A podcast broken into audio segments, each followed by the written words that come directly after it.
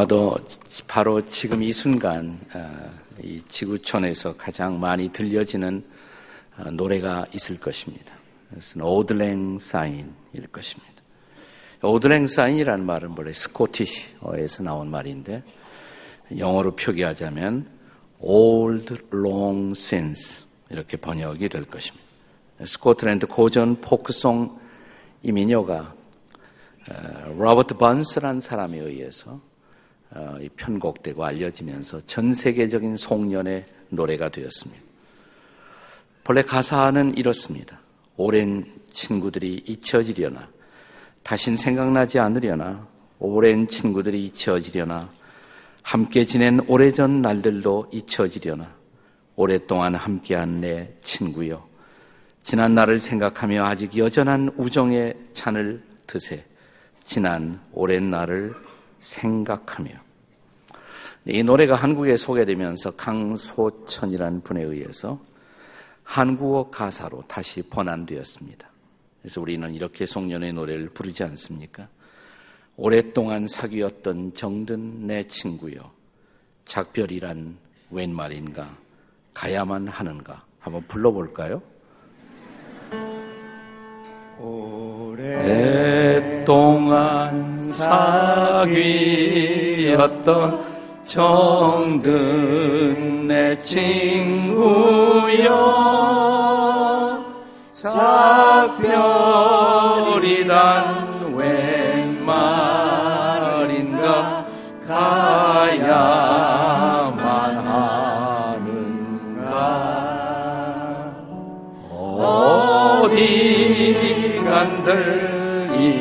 잊으리요 두터운 우리 정 다시 만날 그날 위해 노래를 부르네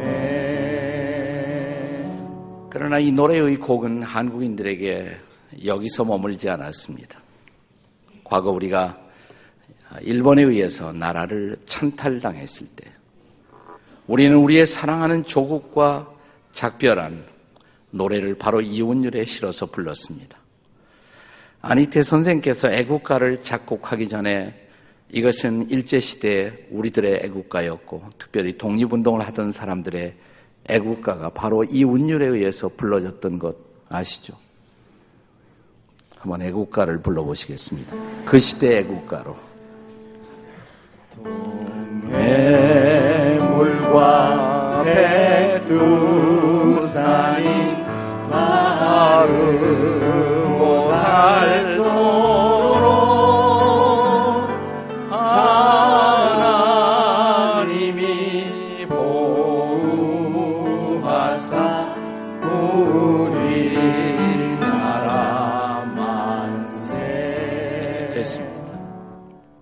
거기서 이 노래의 스토리는 또 끝나지 않았습니다. 그리스도인들은 일제시대 암울한 시대를 살아가며 우리에게 들려온 이 복음, 복음 안에서 소망을 갖게 되었을 때 그들은 하나님의 은혜를 부어주기를 간구할 때마다 부흥회를 열 때마다 어, 다시 이 운율의 찬송가의 가사를 만들어 불렀습니다. 그 찬송이 천부여 의지 없어서 손들고 옵니다. 또 한번 불러보시겠습니다. 천부여 의지 없어서 손들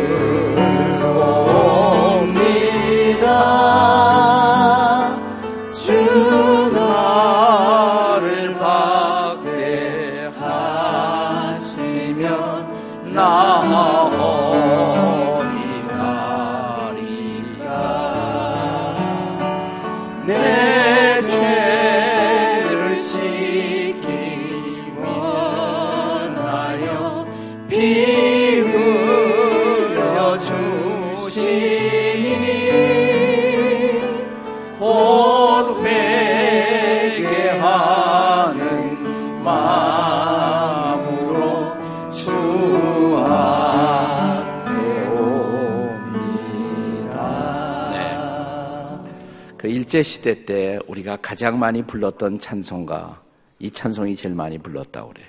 네. 집회를 할 때마다, 부흥회를 할 때마다 이 찬송을 불렀습니다. 그러나 어김없이 한 해를 흘려보낼 때 우리는 또 이 찬송을 불렀습니다. 이 찬송가의 가사 속에서 우리는 회개로 한 해를 결산하고자 하는 것입니다. 그래서 내 죄를 씻기 원하여 피 흘려 주시니 곧 회개하는 마음으로 우리는 이 찬송과 함께 한 해를 마무리하고 새로운 한 해를 맞는 그런 한국교회 전통을 만들어 온 것입니다. 이제 드디어 우리는 새해를 앞두고 있습니다. 지나간 한 해는 흘러갔습니다. 이 세상에는 시간을 이해하는 두 가지의 대조적인, 대표적인 시간관이 있습니다. 그 하나를 가리켜서 우리는 윤회론적 혹은 순환론적 시간관이라고 할 수가 있습니다. 불교가 힌두교가 이런 시간을 대표합니다. 이 시간관을 원으로 우리는 표시할 수가 있습니다. 돌고 도는 시간. 이 시간 속에서 우리는 인간으로 태어나기도 하고 짐승으로 태어나기도 하고 언젠간 다시 인간으로 돌아오고. 근데 이런 시간관을 수용하게 되면 거기에서 우리는 긴장을 잃어버려요. 뭐 제자리로 돌아올 테니까 언제는 다시 여기 서게 될 테니까.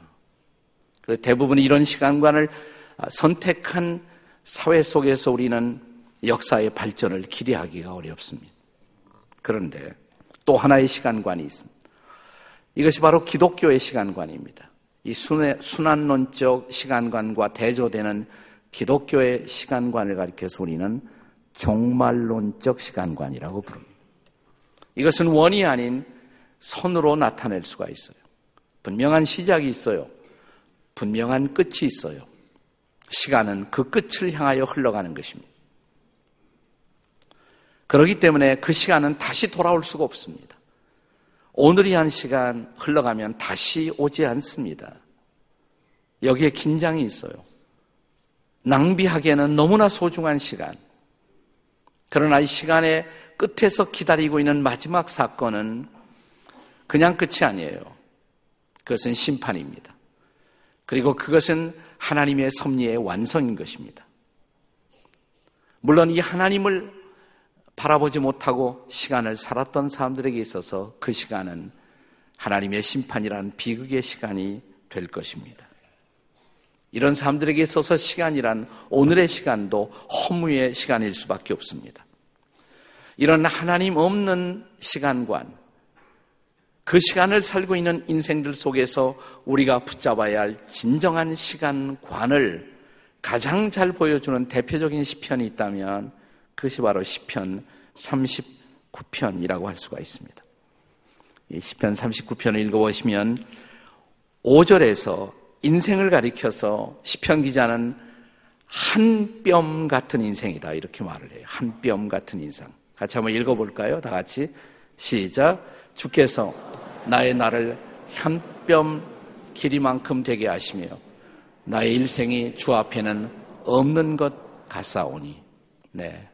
한 뼘밖에 안 되는 인생. 또 6절에서는 그림자 같은 인생이다 그랬습니다. 그림자 같은 인생. 헛된 일로 소란하다가 남에게 모든 것을 넘겨주고 떠날 수밖에 없는 헛된 그림자 같은 인생. 그리고 11절에 보면 11절 한번 같이 읽죠. 11절 말씀입니다. 한번 11절 같이 한번 읽어볼까요? 시작. 주께서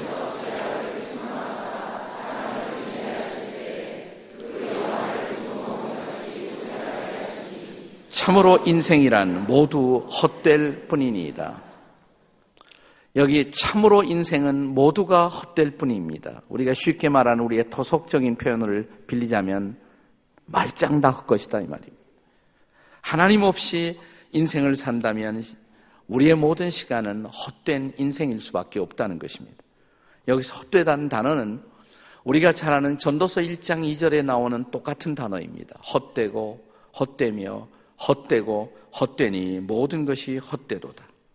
이 헛됨이라는 단어는 본래 히브리어의 헤벨이라는 단어인데 이것은 추운 겨울날 밖에 나와서 우리가 숨을 한번 쉬면 포물선을 그리다가 없어집니다.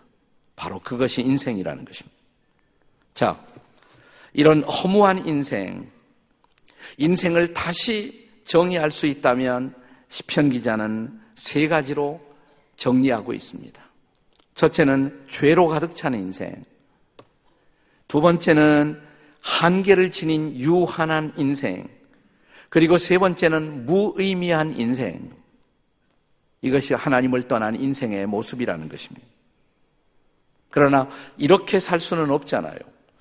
그래서 이런 인생의 허물을 극복하기 위해서 사람들이 매달리는 두 가지가 있다라고 시편 39편은 말합니다. 하나는 물질입니다.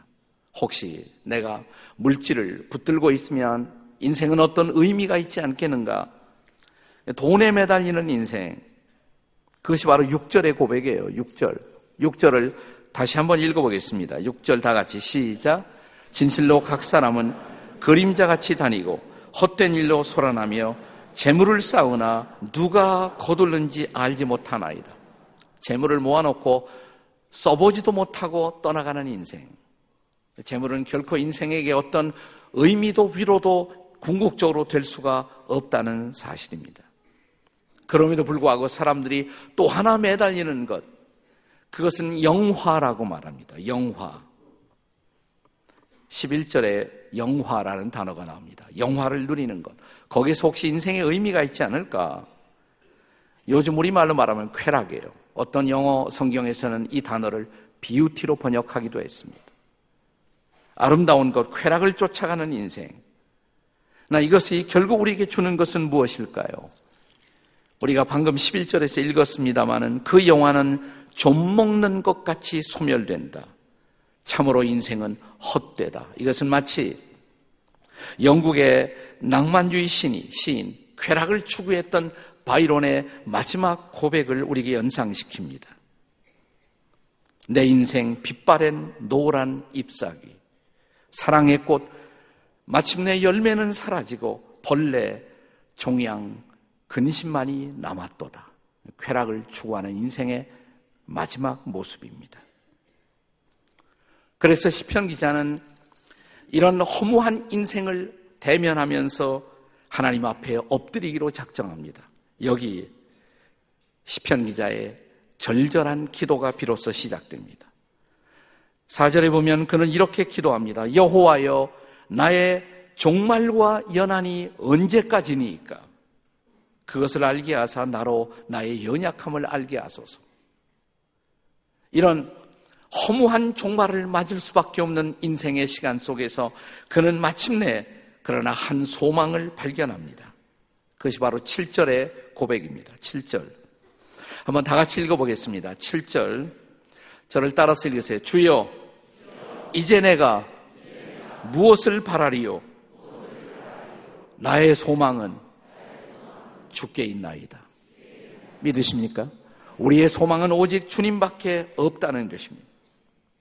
자, 그가 기도하면서 마침내 구하는 것, 그것은 세 가지로 정리할 수가 있어요. 이 시편 39편을 통해서 그가 엎드려 주 안에서 발견한 소망을 향해서 드려지는 세 가지의 기도, 이것은 새해를 향한 우리들의 중요한 세 가지 기도가 될 수가 있어야 합니다. 그 첫째는 순례자로 나그네로 살아가는 것을 알게 해달라는 기도입니다. 12절이 바로 그 기도를 대표하고 있습니다. 12절 다 같이 읽겠어요. 시작. 여호와여 나의 기도를 들으시며 나의 부르짖음에 귀를 기울이소서. 내가 눈물을 흘릴 때 잠잠하지 마옵소서. 나는 주와 함께 있는 나그네이며 나의 모든 조상들처럼 떠도나이다. 주와 함께 있는 나그네. 그것을 잊지 않고 살게 해달라는 것입니다. 영원히 있는 것이 아니에요. 지나가는 나그네에 불과해요. 주님과 함께 지나가는 나그네라는 것입니다. 두 번째 기도, 용서를 구하는 기도입니다. 용서 없이 시간의 한 매듭은 결코 풀어질 수가 없습니다. 새로운 내일을 향해서 갈 수가 없습니다. 그래서 이 마지막 절에서 그것을 위해 기도합니다. 우리 13절 다 같이 읽겠습니다. 시작.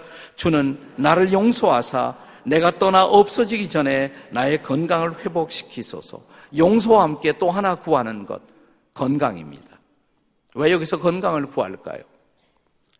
주님 나를 용서하신다면 나머지 인생 건강을 주신다면 주 앞에 떳떳하게 설 수 있기를 구합니다. 그런 심정이에요. 오래만 살기 위해서 건강 달라고 하는 것이 아니에요. 그냥 건강해서 오래만 사는 것, 그것이 무슨 의미가 있겠어요? 주님 저를 용서하시면 주께서 주시는 건강으로 제대로 살다가 부끄러움 없이 주님 앞에 서고 싶다고 그것이 건강을 구하는 시편 기자의 중요한 이유인 것입니다. 블랙 엔젤이라는 연극이 있어요. 사실에 기초한 연극인데 나치의 지하 장군이 전쟁이 끝난 후 전범이 되어서 재판을 받습니다. 30년 언도를 받았어요. 그런데 이 사람에 의해서 가족이 몰살당한 사람 하나가 30년 언도를 받았다는 걸 흥분합니다. 왜 사형을 주지 않았는가? 30년을 살고 추록됐어요. 그러나 그를 살려줄 수 없었던 그에 의해서 피해를 입었던 이 사람은 끝까지 그를 추적해서 그를 이 땅에서 제거하기로 결심합니다. 마침내 프랑스의 한 시골 오두막을 짓고 살고 있다는 것을 알게 되었어요. 그래서 돌격대를 구성해서 찾아갑니다. 오두막을 불지르기로. 행동을 개시하기 앞서서 그가 한 번쯤은 그를 만나고 싶었습니다. 그에게 찾아가서 만납니다. 그리고 대화를 나눕니다. 왜 그렇게 했느냐고. 그는 절절히 히틀러에게 복종할 수밖에 없었던 그간의 모든 것을 고백했어요. 얘기를 듣고 나니까 이해가 되더래요. 그리고 그가 너무 불쌍해지고 그래서 그의 계획을 폭로합니다. 잠시 후 이곳에 불이 질러질 것이라고. 당신 도망가라고. 그러자 그가 묻습니다. 나를 용서하는 거냐고. 그러자 그는 이렇게 말합니다. 용서는 아니라고. 이해는 되지만 나는 당신을 용서할 수 없다고. 그러자 그는 이렇게 말하더랍니다. 그러면 나 도망가지 않겠다고. 내가 도망가 보니까 용서받지 못하고 도망가는 것. 그것은 지옥이라고. 그리고 그는 거기에서 목숨을 버립니다. 용서받지 못하는 사람에게 내일은 의미가 없어요. 우리가 새해를 맞으려면 먼저 필요한 것, 주님 앞에 용서받은 자로 우리는 새해로 갈 수 있어야 합니다. 그러므로 오늘 밤, 주님, 나를 용서해 달라고. 그리고 기회를 주시면 내년 한 해 제대로 살다가 부끄럼 없이 주님 앞에 설 수 있기를 구한다고. 이것이 오늘 밤 죽게 드려지는 여러분과 저의 기도가 되시기를 주의 이름으로 축복합니다.